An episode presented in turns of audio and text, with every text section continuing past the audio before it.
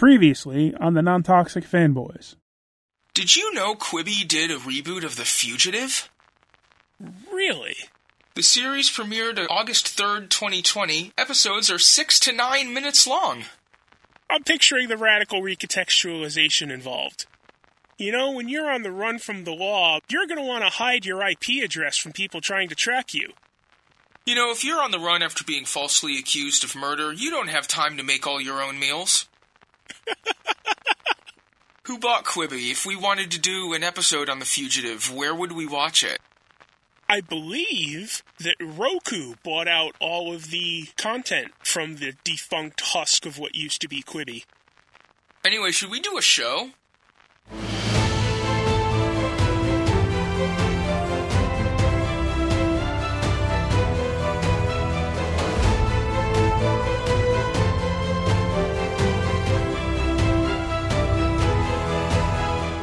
Hello, listeners. Welcome to the Non Toxic Fanboys podcast, where the name is aspirational.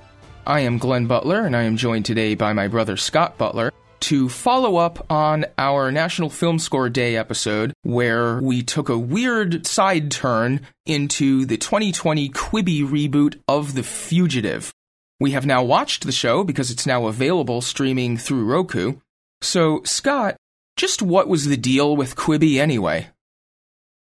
Quibi, for anyone that hasn't been following this, it's an amazing story, but basically, Quibi was a new streaming service that was being started by Jeffrey Katzenberg, who produced a bunch of the really big Disney animated movies in the 80s and 90s and later founded DreamWorks, and Meg Whitman, who is most famous for crashing the formerly venerated Hewlett Packard Corporation.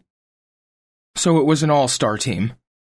Their idea was to start a streaming service structured entirely around the idea of people watching essentially television programs on their phones on the subway and or bus. They raised almost 2 billion dollars to get this thing off the ground. And it lasted for about 5 months. They built the entire company around this idea. All of their programs were like 8 to 10 minutes long because they didn't want to make longer programs that you wouldn't have time to watch on your subway ride. They were just quick bites of programming. They also only streamed to mobile devices. You couldn't watch Quibi on a computer. You had to watch it on a phone or a tablet or something. Until very near the end. Yeah, I think like during the last dying days, they finally opened it up a bit. They were also very concerned about copyright, and so they disabled any way of taking a screenshot. You know, if somebody saw something on this service that they actually fucking liked and wanted to share it with their Twitter friends, you couldn't take a screenshot of Quibi. Because the thing you want to do with your platform that's made entirely for mobile devices and mobile users is to restrict mobile sharing apps. The thing you want to do with trying to get a new streaming service off the ground, where the programming is largely built around celebrity stunts, that's another thing we haven't even gotten to yet, but huge chunks of their programming, huge chunks of that $2 billion investment was spent on bringing in notable celebrities to make 5 to 10 minute series. They had Anna Kendrick in a series. They had Kevin Hart in a series. They did a People's Court ripoff, except instead of Judge Wapner, it was Chrissy Teigen. Wait, seriously? I never even heard of that one. Oh, Chrissy's Court hasn't made it onto your Roku device yet? I, I don't know. I'll have to look that up. Maybe that's our next show. But yeah, if you're building a streaming service, you're trying to get a brand new streaming service off the ground, and the way you're doing it is by having stunt celebrities do shows. The thing you want to prevent at all costs is sharing screen caps on social media. You don't want buzz about anything on your streaming service, no matter what.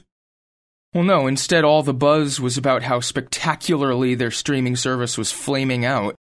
Well, the buzz was about how all of these things were such incredibly stupid decisions. Like, assuming there was anything on your service that actually attracted attention, why would you prevent the viral spread of screenshots that would actually attract people to check out the rest of it? Why would you restrict your viewer base to only particular devices and not other devices? Like, Quibi is trying to attract customers as quickly as possible, but you couldn't watch it on your smart TV, you couldn't watch it on your desktop computer, you couldn't watch it on your laptop computer, you could only watch it on your phone or tablet. It was so obviously a dumb decision that people were making fun of it even before the thing started. And then it flamed out in five months. Of course, it didn't help that by the time the thing really got underway, nobody was riding subways or buses anymore. Yeah, Jeffrey Katzenberg, I think, mainly blames the failure of Quibi on COVID, which, as we all know, was death to streaming platforms. But in this case, every choice that was made appears to have been the worst possible choice, which is a theme we'll return to soon. Yeah, COVID lockdowns caused a big boom in streaming services, but only for services you could watch on your TV or home computer. People looking for bingeable content to fill their suddenly emptier days were not looking for series whose episodes were eight minutes each. Like, seriously, the whole idea just sounds so absurd. If I want to watch something for eight minutes, there's like infinity videos on YouTube. that I could also watch on my smart TV or my computer or fucking anywhere I want to because YouTube understands you just grab every fucking eyeball you can find. I mean, I understand the idea of making shorter videos for the sort of people who are scrolling through their Facebook feeds and are going to stop and take 30 seconds to watch a recipe video, but that's in someone's social media feed. They'll watch something like that on Facebook. They'll watch something like that on Twitter because they're already there. There's more to this story, obviously. I'm just sort of skimming the surface, and I haven't really researched it in any depth. But yes, Jeffrey Katzenberg and Meg Whitman frittered away almost $2 billion on this idea and made like every single wrong decision on the way which I guess is probably required if you want to fritter away $2 billion in five months. so, yes, that was Quibi. This came up when we were recording our most recent National Film Score Day show, looking back at the streaming landscape of 2020. And both of us, I think, were uh, intrigued, isn't really the right word. No, not quite. Is there a word for something that is intriguing despite being entirely uninteresting? Clickbait. I think that's called clickbait. We were clickbaited when we discovered that part of this Quibi streaming service, in addition to Judge Chrissy and some damn Kevin Hart show, it also included a reboot of The Fugitive, told in eight minute episodes. With Kiefer Sutherland, speaking of celebrity stunt casting. I don't know that Kiefer Sutherland is quite the sort of celebrity stunt casting of Anna Kendrick or Chrissy Teigen, but yes, Kiefer Sutherland stars in the Tommy Lee Jones role. Well, Kiefer Sutherland is hunting down criminals. So, you know, did you like 24? We have a streaming service. Did you like 24? Now it's like one in three quarters. Did you like 24? Now it comes in five minute chunks. But yes, once once we learned of the existence of a fugitive reboot television series told in six to eight minute episodes, we were clickbaited. We weren't necessarily interested. I wouldn't say we were intrigued, but we were definitely clickbaited. And at the time we were recording that show, Roku had already bought out all of the leftover content from the hollowed out husk of what was once intended to be Quibi. And just recently, they finally started putting that up on their Roku channel. And so Glenn and I have indeed watched all 14 eight minute episodes of the Quibi The Fugitive series. And we are here to review it for you, our dear listeners. We hope you'll be as clickbaited as we were. now, we usually eschew our non spoiler section when we're this late to reviewing something. But of course, what we've been saying is that nobody watched Quibi. So for people who only have it available to them now that it's on Roku, Do you think this is worth watching? It's worth watching as. No, it's not. It's not worth watching. That was going to be my rejoinder. It can potentially be worth watching if what you're looking for is a cultural artifact of the thing that was supposed to be Quibi. If you want to see all of the reasons that Quibi was a terrible, terrible idea, concentrated down into an hour and 45 minutes, I think this series is a very good example. If that sort of post mortem Schadenfreude of Quibi does not appeal to you, then no, there is no reason whatsoever that this show is worth watching. It's not original in any way, it's not entertaining. It somehow manages to feel very quick and fast paced while also feeling interminable at times. It's got stuff in it that it just seems like it's thrown in out of nowhere because they didn't have time in last week's eight minute episode to introduce it properly. The story doesn't really hang together at all. The logical consequences of people's actions are just ignored. I would not recommend this show to anyone for any reason other than if they're just curious to see what the fuck is a drama on Quibi. sure, as more of an archaeological, cultural artifact, I suppose. I think that would be the only interest that someone might take in this. Though maybe I shouldn't say only. There are people who have very different tastes from me. There are people who liked this show. I saw their reviews, a few of them at least. There are probably people who have a lot more patience for cop shows and for suspense shows than I do, and who didn't mind the pacing weirdness as much. I mean, it has to build to some cliffhanger every five to nine minutes, like you say, which standard TV shows have to do anyway for commercial breaks, but it feels even more broken up than that. And because of the short length of everything, pretty much all of the characters are stock characters. And a lot of them aren't even stock characters from The Fugitive. I was a bit turned off by the absence of a Dr. Richard Kimble. Yeah, it's not about Richard Kimble. His wife hasn't been killed. The only resemblance it really has to the fugitive is that there's a fugitive. Yeah, there's a guy who's accused of something he didn't do, and that's about the only commonality. He's not accused of killing his wife. He isn't falsely convicted. For most of the series, he isn't hunting down the real killer because he doesn't know who the real killer is. It's like very tangentially related to the core idea of previous versions of The Fugitive.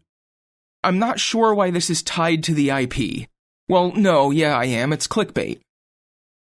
There are some echoes of the 1993 movie, at least, that may be a little unnecessary. Some of them may be a little strange. Let's move into the spoiler segment. I like how we started off by saying this was too old to do a non spoiler segment, and then we just did a non spoiler segment that's like miles longer than anything we did for WandaVision or Falcon and Winter Soldier. Yeah, well. Here's our non spoiler segment. You don't need to bother. But we hope you'll bother to listen to the rest of this episode. Yeah, absolutely. Please.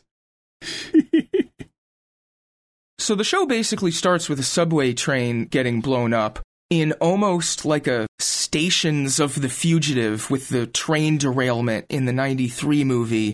There's a whole scene where not Dr. Richard Kimble has to put on a, to us, not very convincing disguise. It would have been even more of the Stations of the Fugitive if he had had to shave for it, but I get it. There's the cop who's after not Dr. Richard Kimble, who has a southern accent for no reason that I can tell other than Tommy Lee Jones had an accent in the movie and everyone likes the movie. Is that where that came from? The accent was terrible, by the way. It kind of would come and go. And he was doing some sort of other vocal affectation that, like, at times he sounded like he was playing like a stroke victim or somebody with some sort of palsy. It was just, it was weird. Yeah, I don't know if that was another character note or how exactly that happened. Like, I checked around online to see, you know, did Kiefer Sutherland suffer some sort of medical problem? Like, is is there a reason his voice sounds like that? But apparently, no. It was just a character choice. Yeah, does Kiefer Sutherland have a speech impediment that would make this entire segment of our show in very poor taste? The best of my Googling suggests no. It was just a character choice. Right. Also, Kiefer Sutherland's character, his wife died in the September 11th attacks. And so now that there's a bombing of the subway in Los Angeles, he's too emotionally invested. And can he stay fair and impartial? You know, like the LAPD always is? Oh, God. Yeah, that's the thing. There are characters who keep asking Kiefer Sutherland's character if he can handle this investigation because it's a terrorism investigation. He works in the counterterrorism division. He's been doing this for 20 years since his wife died. Yes, he's been doing this for the entirety of the 20 years since his wife died, since there's a scene at the end where some of his underlings point out, You haven't taken a day off since your wife died. He's apparently worked for the last 6,700 days consecutively ever since the September 11th attacks. And you know no one let him carry over all that vacation time. This is a related question, and it's probably something we can do away with quickly. I was very confused about when this show was set. Because, like, the line that you haven't taken a day off since your wife died would suggest this is a hell of a lot closer to 2001 than like 2020 when it was airing. And also the computer that not Richard Kimble uses to look up information about the guy that he thinks may be the real killer. That computer was like straight out of 1998. It's like a beige desktop. That thing's got to be like a Pentium 3 at best that computer was pretty old, but I don't think the show was meant to be a period piece at all. Well, no, because the whole thing is also about online tabloid journalism and muckraking reporters who tweet out things without checking if they're true. Yeah, exactly. There's the whole plot line where the producers appear to be focusing on, you know, millennials, they love Twitter. I kept getting thrown out of that plot line because number one, they named the journalist Priti Patel, who is the Home Secretary of the United Kingdom. Um, really? yes. Oh wow. And she was played by Tiya Sircar, who was on The Good Place and was fabulous on The Good Place and is not good here. Because she has so little to work with. Is anybody any good here? No! Each episode is the length of a decent scene in another show. I don't know if it's inherent to the mechanics of the show and the time limits of the show. Because lots of people produce great short films and series of short films, and there's all sorts of really short, really fabulous media that you can find online, since so many of us are extremely online. But the way that this show is made and is structured, no one has anything good to work with. Like I say, everything is given such short shrift that all of the characters are stock characters. Even the way the show looks is pretty bad. You could tell just by watching it that they didn't take the time or care in the processing of the video or the color timing or whatever to make it look really high quality everything looks over sharpened. It looks really blown out.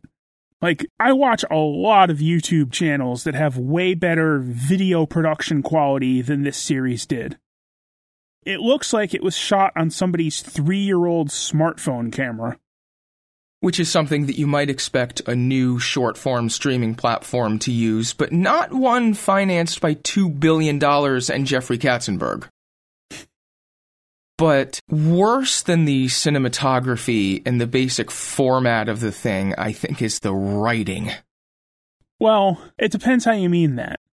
The writing is very formulaic, paint by numbers. Character has to be here, so we get the character here. What I mean is that at every point in time, over the plot of this show, every character makes the worst possible choice they can make in any moment.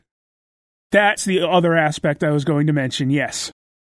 All of the character decisions are nonsensical and counterintuitive and counterproductive. The not Richard Kimble character spends the entire series trying to gather evidence of like who the actual perpetrator of these bombings is, and never once does it occur to him like, let me give this evidence to the police. I have all this evidence, I know who the guy is.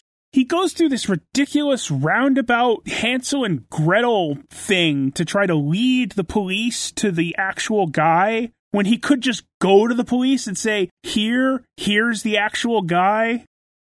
At every point, he makes the entirely wrong decision. As soon as people like start to suspect him because some random reporter tweeted his name, never at any point does he act in any way that would make anyone think he wasn't incredibly guilty. Like the very first thing he does when he's first suspected is to run away and run back into the subway that's been closed down after the bombing. Yeah, he doesn't just run. He runs into the subway, a very restricted environment. He steals a subway car. He He very nearly kills the cop that's chasing him when he detaches the rest of the subway cars from the driver's cabin. Exactly. And then later, when Kiefer Sutherland catches up with him, he pistol whips Kiefer Sutherland, knocks him unconscious, and steals his gun. Like, even if you didn't do the bombing, now you've stolen a subway car, pistol whipped a cop, and stolen his gun.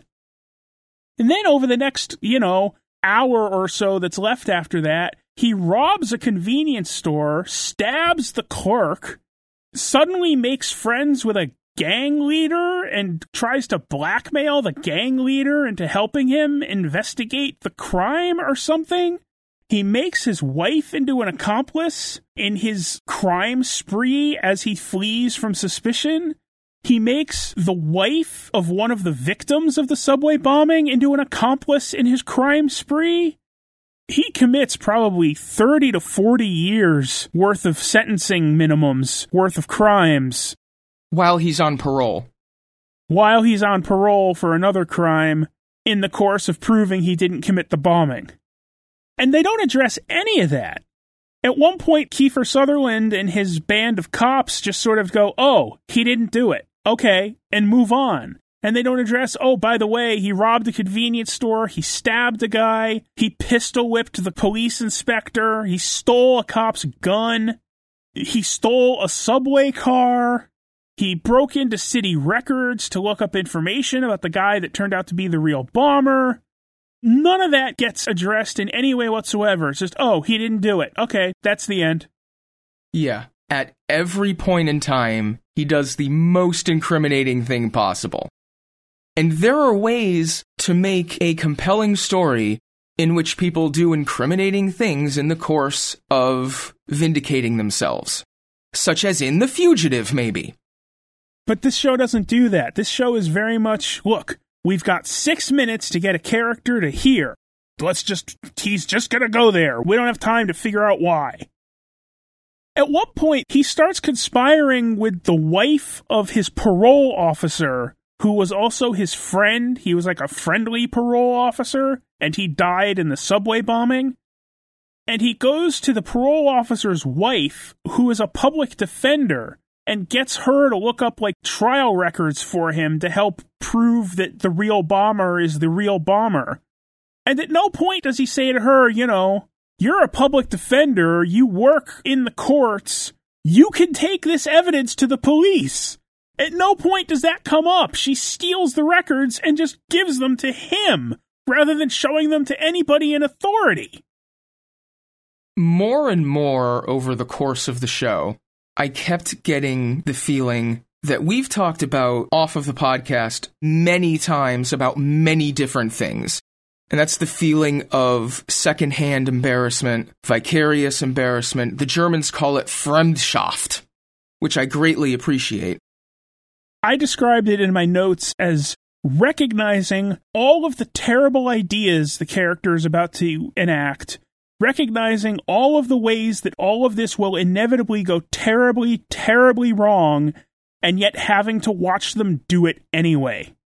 Yeah, it's personal embarrassment about other people doing things that are embarrassing, or that should be. I guess a really mild version of it would be the people that yell at the horror movie, no, don't run upstairs, you'll be trapped there.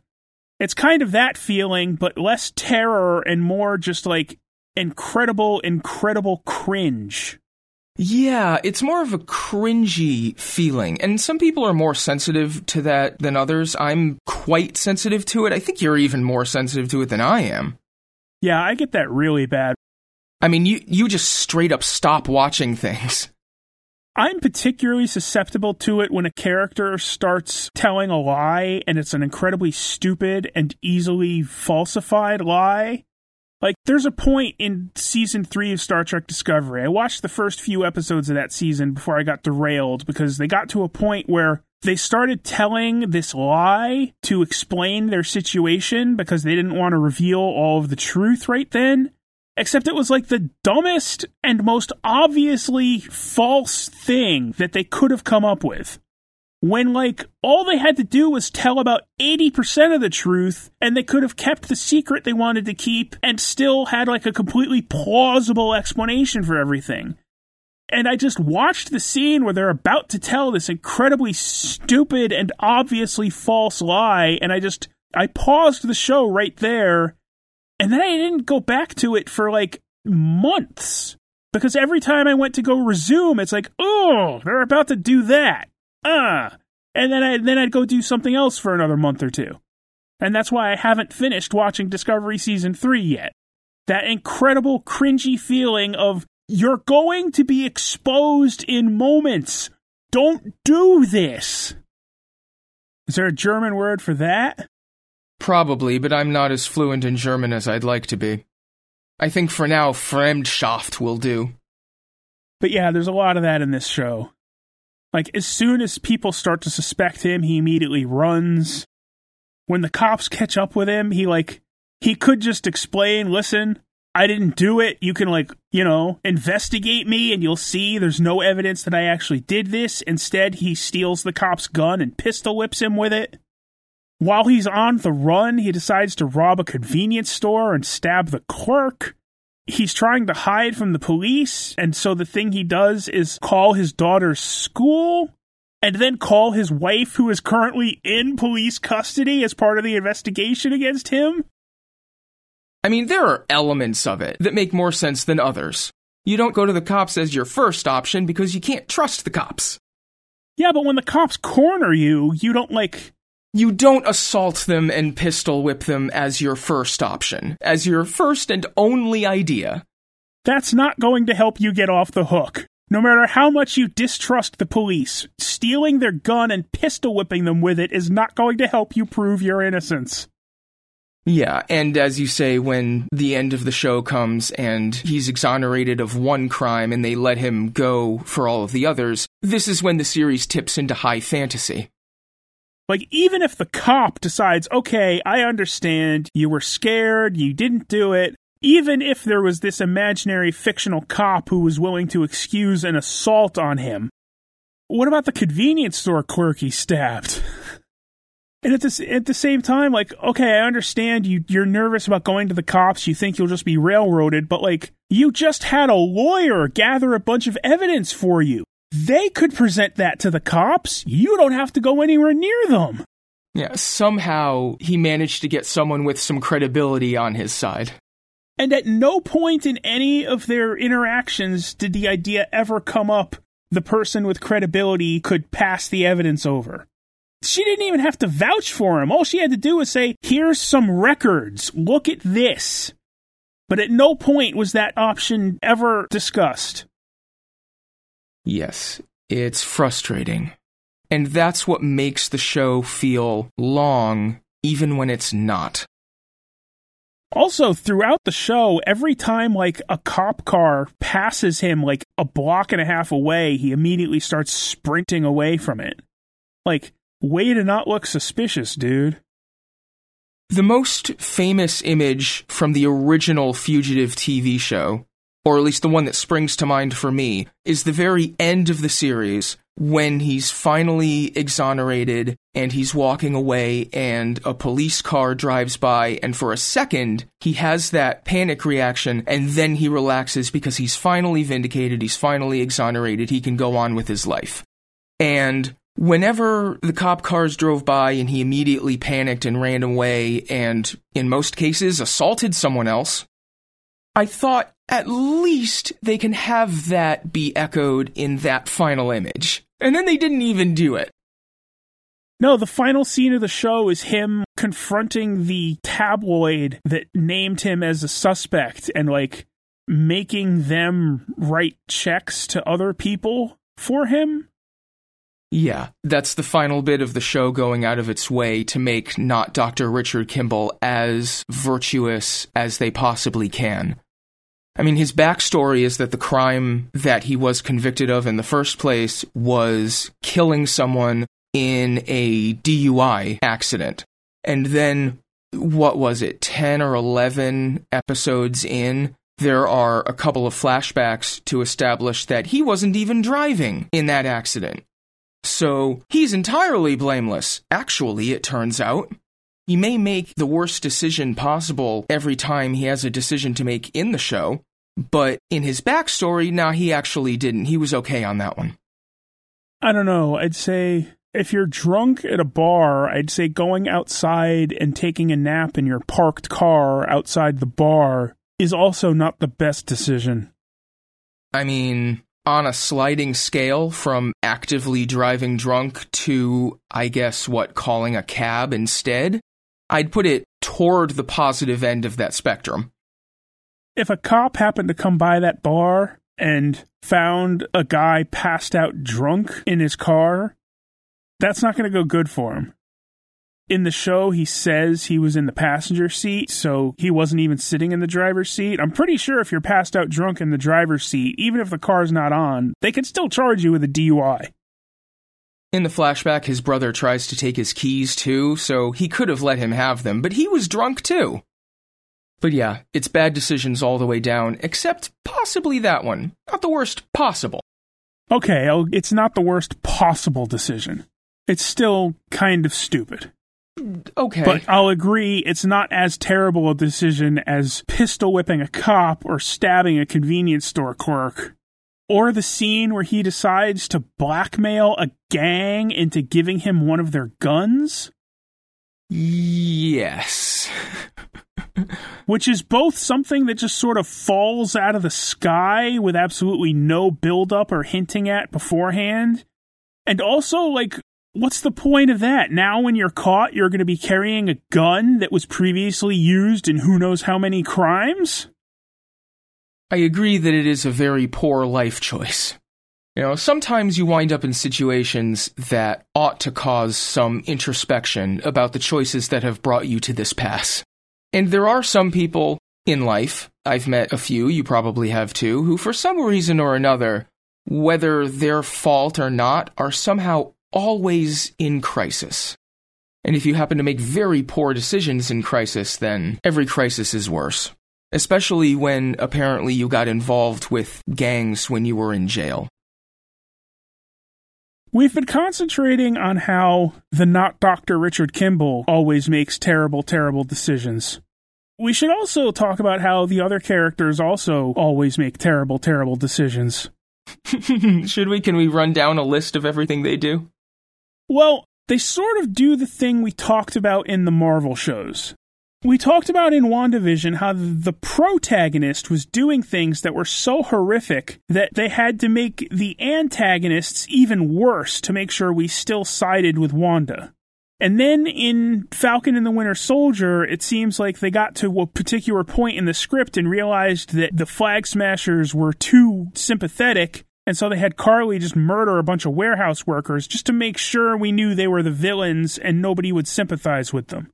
They do that sort of thing in this show where the not Dr. Richard Kimble makes so many terrible, terrible decisions that nobody could ever sympathize or root for him. Like, it doesn't make you want to root for somebody when you see somebody make that many stupid decisions in such a short period of time. It just makes you want to end the misery of having to watch them make those decisions. So then at some point they realize, hey, nobody's going to be sympathizing with our protagonist because they keep making the absolute worst possible decision at every interval.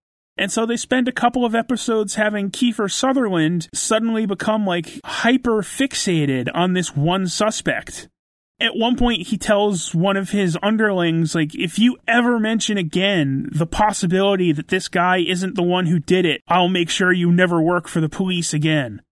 He punches an FBI agent who's trying to take a piece of evidence for testing in the federal lab. He's abusive towards his underlings for about three episodes. You know, just to make sure that we know who the even worse person is than the protagonist that we have no sympathy for. And then at some point, they just like completely reverse that because they have to have Kiefer Sutherland realize, oh, the guy didn't do it. Therefore, I'm going to ignore the part where he pistol whipped me and stabbed the convenience store clerk. Oh, that's water under the bridge. I'm not going to fault a show for portraying cops in a bad light. Well, there was one point where after he steals Kiefer Sutherland's gun, Kiefer Sutherland makes the announcement that he already pistol whipped one cop and now he has a gun. This guy is extremely violent and dangerous. He should be shot on sight. And I did have the moment where I was like, as opposed to what the LAPD normally does? Or or a lot of PDs. Ab- yes. But yeah, it definitely did feel like they got to a point where they're like, oh, we've made Kiefer Sutherland too much of like a straight ahead, hard ass police commander stock character. People are going to sympathize with him. Let's make him an incredibly over the top asshole who's ignoring evidence. That way we can get the sympathy back with our protagonist. And they did that for about three or four episodes before they had to have Kiefer Sutherland have a complete change of heart to build toward the finale. I mean, there are some tensions that you're going to run into when you're telling a story about the titular fugitive in a culture as ruthlessly dedicated to bootlicking as is ours. So there are ways that it's going to be hard to kind of manage the portrayals there. As much as we harp on all the terrible, terrible decisions that not Richard Kimble is making, we should also note that everybody who helps him along the way is also making a terrible, terrible decision. Like his wife, who makes a fraudulent phone call from inside the prison interview room to help him sneak into the city archives, and the widow of his friend, the parole officer, who steals records for him. All of them are making terrible, terrible decisions to help him enact his terrible, terrible decisions. They do go all the way down, yes. And that's just something else that lends to the sense of Fremdschaft. Like the continuous. Cringe is another very good word for it, yeah. That just gets very uncomfortable. Okay, I think we've covered that particular aspect of the story enough. I would say let's move on to other aspects of the story, but. There aren't any. Yeah, there really weren't any. Not really. No. Well, we don't have time for subplots. Oh, there were plenty of subplots. They just were perfunctory and were sort of stock subplots enacted by stock characters. You know, he had a bad relationship with his daughter who didn't trust him after he'd been in prison, and then he gets accused of this crime, and now the daughter loves him again. Well, then the daughter gets briefly abducted before a guy gets shot right in front of her, and then she loves him again before a second guy gets shot right in front of her. Because the abductor shot the person who was with her at first, and then the cops come and shoot the abductor. Oh, that God. girl is going to be in therapy for a decade. Yeah, ex- exactly. It's trauma all the way down as well. I think that's something we've uh, covered in our last several episodes. Oh, I forgot the carjacking. Yeah, okay. That's how he gets to the school to try to stop his daughter from being abducted by the real bombers. He carjacks a guy's pickup truck. I forgot that on the list of other crimes that are completely ignored at the end because it turns out he didn't do the bombing. So. well, This is the part of the show when we would move on to reviewing the score. The score to this series was written by Tony Morales, and I don't remember a single note of it other than stingers at the end of each episode. We would still normally listen to it and give it a review, except as far as I've been able to tell, none of the Quibi series ever got a commercial release of the score, which you know, is sort of disappointing to me and my interests. That doesn't endear me to this new service at all. I kind of hope they go out of business now. Well, have I got news for you? In summary, I think we've hit the main descriptors for the show perfunctory, uncomfortable, cringe, and most of all, Fremdschaft. I don't know how many of those apply to Quibi as a whole, but I get the feeling that several of them do. Like, I think whoever the friend group is that Jeffrey Katzenberg was like having beers with and said, listen, we're going to lock it down so that you can't watch it on TVs or on computers. You can only watch it on your phone. I have a feeling those friends hearing that were experiencing some Fremdschaft. And maybe should have taken his keys. Well, just so everyone knows, we are not going to proceed to review Die Hart, the Kevin Hart show featured on Quibi. What about Judge Chrissy Teigen? Unlikely. Although, if someone joins our Patreon and requests it, we might consider it. Well, I mean, we do have that Patreon tier if there's something you really want us to look at. So if you really passionately want us to review Judge Chrissy Teigen, should it appear on the Roku channel, I haven't actually looked yet. We do have our patron tier for that. And if you have any questions, comments, or suggestions for the show, you can find us at Nontoxic Fanboys on Twitter and Facebook. You can email us at nontoxicfanboys at gmail.com or visit our website at nontoxicfanboys.com. We also stream video games every Monday night at 8 p.m. Eastern at twitch.tv slash nontoxicfanboys. And if you'd like to support the show, you can do that at patreon.com slash nontoxicfanboys. My other podcast is called Feeling Good for Now and features nuggets of positivity as well as spectacular advice in response to listener questions. You can find that at bit.ly slash good for now, and please send any and all advice questions to spectacularadvice at gmail.com. The theme music to this podcast is Discovery by Alexander Nakarada. Details are in the episode description. Thank you all for listening. We will see you next time.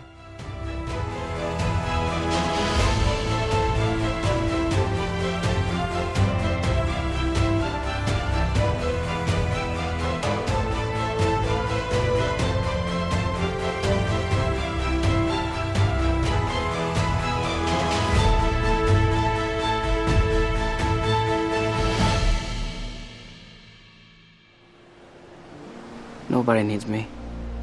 What I really want is that goddamn phone.